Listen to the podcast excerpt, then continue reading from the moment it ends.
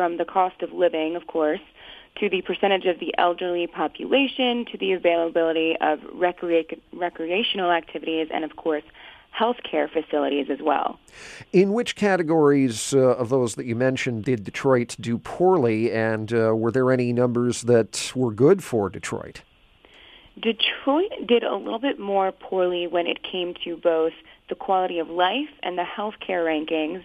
Its best marks were in affordability, and then activities was right around the middle.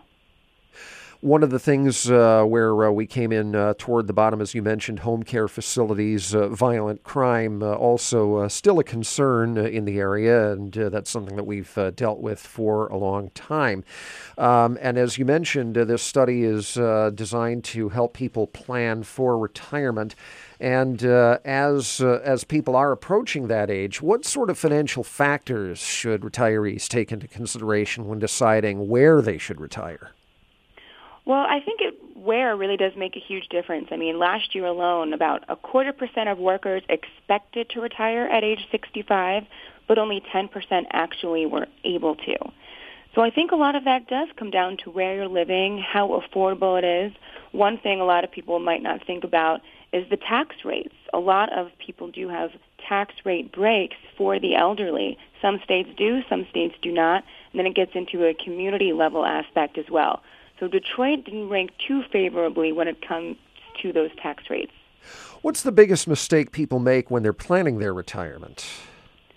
I think again, not just setting apart that nest egg that we all should know, growing that nest egg for the future, and really just making ends meet. I mean, half the people, according to this employee benefit research survey, they cited that the cost of living and daily expenses are really prohibiting them to saving for retirement. So just making ends meet.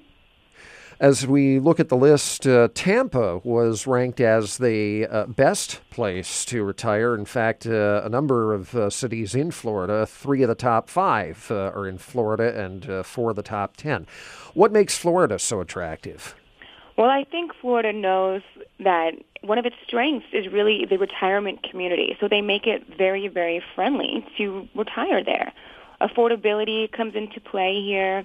Again, tax rate is huge, especially in Florida. They have great tax breaks for the elderly. A lot of activities. The weather, of course, doesn't hurt either, and that kind of affects the quality of life and health care as well. Weather also uh, probably a factor in that decision as well.